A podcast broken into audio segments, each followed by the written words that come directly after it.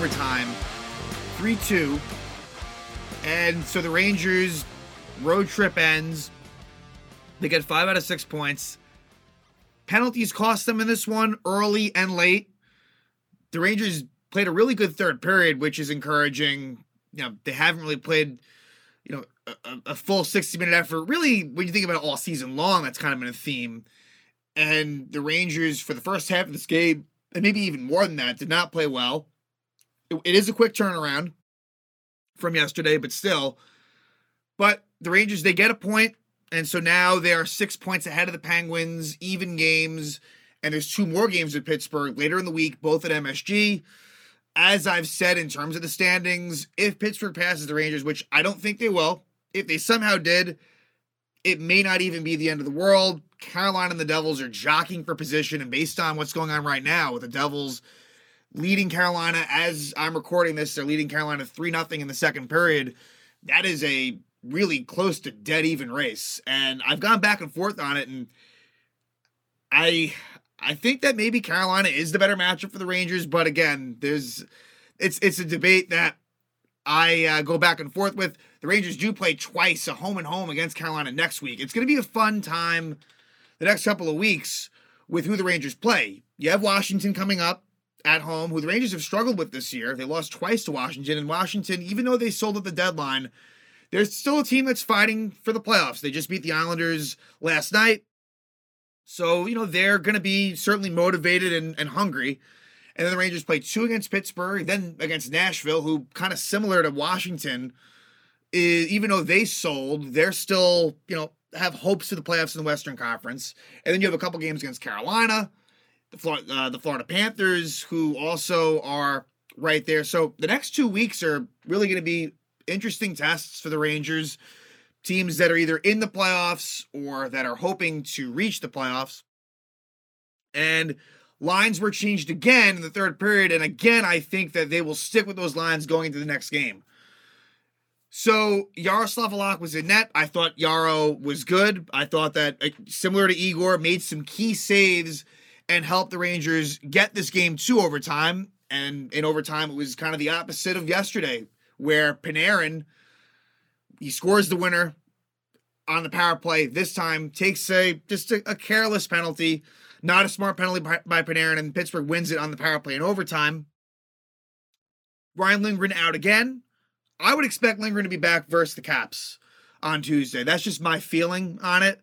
He's now missed seven games, and for long term uh, for LTIR, it's a minimum of 10 games missed, and we're kind of creeping up on that. And if that's the case, you should have just put him on long term IR. Obviously, you don't know how things are going to go, but with that being said, I think that they're being cautious as they should be, and I would think that Lindgren returns on Tuesday. That is just my sort of estimated guess. But he's out still. And the Rangers are still trying to find their game. They haven't really been playing all that well lately, but it was encouraging to see, especially after the, the Jacob Trouba hit. And we say that a lot. Jacob Trouba with the big hits, and it kind of gets the team going. That kind of happened again here. The game became very physical. The games against the Penguins are really, really intense. This was, you know, again, carryover from last season, where that was a, you know, seven game series that had a lot going on. And the Rangers lost at Pittsburgh earlier in the season 3 2 in a game which I thought they played pretty well, but also took dumb penalties. I brought up the Sammy Blais one and, and some other ones as well, if memory serves me correct. And this game, I, I guess, kind of similar, where the only difference is the Rangers get this one into overtime, so they get the point. The result really isn't that all that bad. If you're of the belief that you want to stay at Pittsburgh, and for me, the main reason that I want to stay at Pittsburgh is just simply, even though home ice, I don't think is that important. With Rangers Penguins, I do think it is. And so, if there was a situation where in round two, I don't think this would happen. I, I, I would really be surprised because you know I respect Carolina and the Devils. But if it somehow was Rangers Penguins round two, you would want to have home ice advantage, and so that for me is the main reason I'd want to stay to Pittsburgh. Not so much for the first round. To me, it it doesn't really make that much of a difference for round one. So Rangers Penguins, like I said, quick turnaround, and the Rangers in the first period take a lot of penalties. And it, like I said, that is really what costs them in this game at the end of the day. It's really what it was because Pittsburgh scores a five on three goal and a four on three goal. So, yeah. So, Barclay Goodrow trips Dmitry Kulikov at 246. Out of all the penalties, this one was probably the most questionable.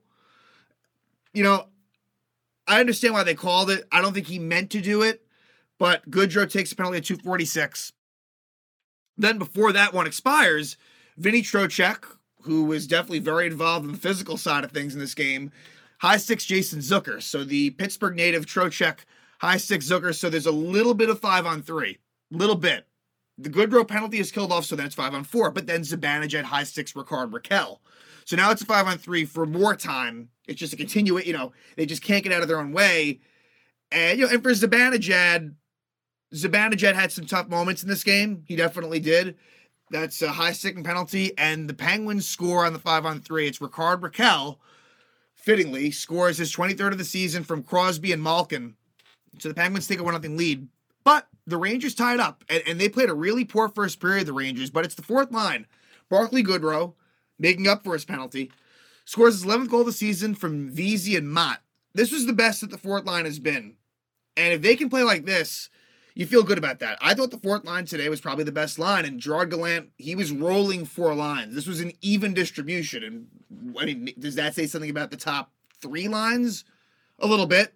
Does it also say something about how good the fourth line was? Probably a little bit as well. So the fourth line was good, and that, that could be a strength. And that's where I hope the Rangers can stay healthy, where you don't have to move up any of those three players. If you have to, it's all right. We've seen Jimmy Vesey had some have some success in the top nine, definitely, and even Goodrow too. So if it happens, it's all right. But to have that as a fourth line, that's a real advantage. The key is the Rangers finding some stability and some confidence in the top three lines. So the Rangers tied up at one, and that's the score at the end of one period. Halak was really good in the first, and they were fortunate. And in the second period, it's kind of a carryover and it's a goal by Jason Zucker at 121 of the second. Zucker is 24th goal of the season from Dumoulin. And this is a, shot by Zucker from the point that goes off of Zibanejad and in. Uh, deflects off Zibanejad's skate, I believe. Or no, actually, no, maybe it was a stick. It was a weird sort of goal. And, you know, I guess Mika was sort of wrong place, wrong time. And Zucker's score, it's Zucker's goal, and it makes it 2 1 Pittsburgh. And Pittsburgh was continuing to play pretty well. They were.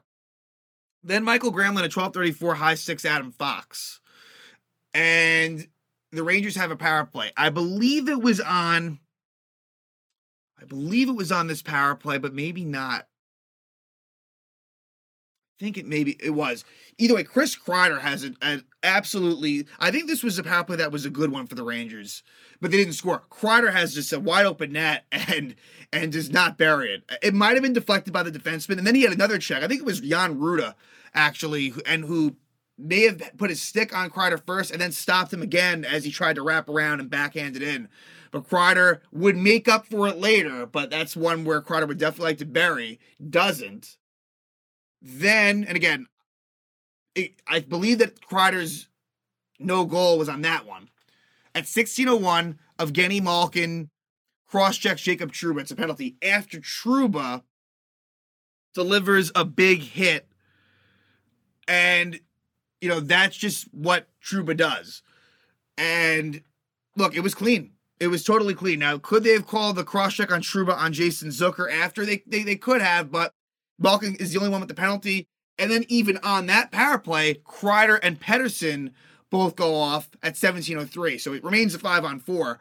But Kreider and Pettersson, I mean, it, it, this game got definitely chippy, and you know that's what it is with Rangers and Penguins. But the Rangers don't score on the power play, and so you know with the units, we'll see what they do. I, I'm still trying to figure out how I feel about those power play units.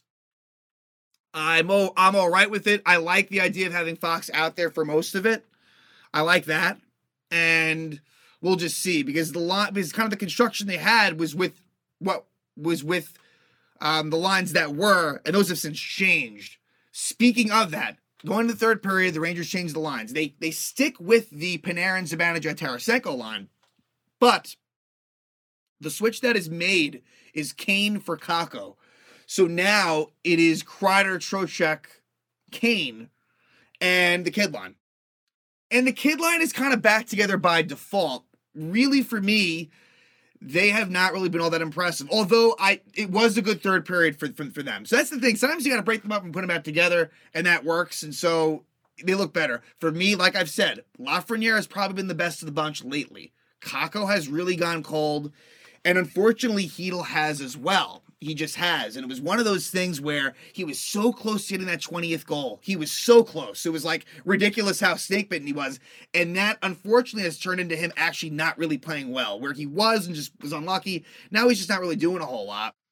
And but the, the line changes worked. This was a really good third period for the Rangers, and they were rewarded for it as they tied up at 909. Kreider scores his 28th goal of the season from Trocheck. Now, this is after there was some stuff going on between Trocheck and Malkin, and, and a lot of it was clean. And honestly, I think that the no call on Trocheck was the right call. I thought the officials did a pretty good job today. These Pittsburgh games get crazy, especially at Pittsburgh, but Malkin was looking for a call. Maybe they could have called one, and Malkin's just sitting there. And, and again, we know that he's very. I mean, he has a. I mean, his temper is bad, Malkin. We know that, and he was looking for a call. And it's ironic what eventually happens in overtime, uh, but they don't call it. Pittsburgh fans are pissed off. Rangers go down three on two. Kane's in the mix, but it's a nice play by Trocheck to Kreider, and the Rangers tied up. And that's where having a guy like Trocheck, he will be good come playoff time. He really will be. I, I'm happy that the Rangers acquired him. He adds a different element, especially in that top six. He is not like yes, he has some skill, but he really is not afraid to get in there. So the Rangers tie it 2 2. Pittsburgh had chances late. I think about a two on one where Alex Nylander is kind of in after K'Andre Miller just makes a bad pinch. I, am not sure what Miller was thinking, and it almost cost him, but Halak makes a save, and so Halak is able to make some key saves down the stretch to get the point. They go to overtime. So right there, right there, you get a point. And so that's that's key at Pittsburgh, right? Not a bad result. And so now we go to overtime, and it starts out with Panarin, Zibanejad, and Fox. But the difference is this time the Rangers take a penalty. And the Rangers had possession, but Panarin loses the puck to, to Malkin, takes it away from Panarin, and Panarin trips Malkin. And that's just the it's the right call. And you knew that they were gonna call that. Like I like they were gonna give Pitt like anything that was close, especially after the no call where Trocheck took down Malkin. You knew that they were gonna and it was the right call. 100%. Panarin cannot do that. And unfortunately, there is no accountability where, and I know it was the end of the game, but, you know, Panarin can't do that. I just felt like in this game you had those sort of not so good penalties early on, and then here late, and on a four on three, Pittsburgh wins it. It is Chris Letang scores his ninth goal of the season from Malkin and Crosby at 138 over, overtime, and so the Penguins win this one 3 2. And like I said, now the Rangers will head home to take on the Washington Capitals before playing Pittsburgh again twice, both at home. And that's going to be really, really interesting to see how it goes. And in the meantime, when the Rangers play the Capitals, the Penguins play home against Montreal. So, a lot of home games coming up. They will be home for the next five one versus the Caps, two versus the Penguins, one versus the Predators, and then one versus Carolina before then going on the road to face the Hurricanes and the Panthers. And that, you know, is really going to be, you know, a good stretch of games to see how the Rangers are. They need to play better. They're not playing well right now, but they're still finding ways to get points. An interesting stat Rangers have one regulation win in the last 12 games. That is it. So the only regulation win was that, must have been that LA King game where they you know, we're playing with only four defensemen for most of it. And that really was an impressive win. That honestly probably, I mean, not only the fact was it a regulation win, but really it was uh, well deserved at the time. But you know, the Rangers, they're just they're playing close, but they're always trailing. That's the thing too. Just for a, lo- a lot of games, it seems like a lot of Ranger games are tie going to the third, and just for the most part, I mean, this what today wasn't the case. But the Rangers are trailing a lot, but they're they're look, they are they're sticking with it. The result isn't terrible, but they need to play better. But again, an encouraging third period. Hopefully, they can carry that into this home stretch. Again, Rangers lose to the Pittsburgh Penguins in overtime, 3 2.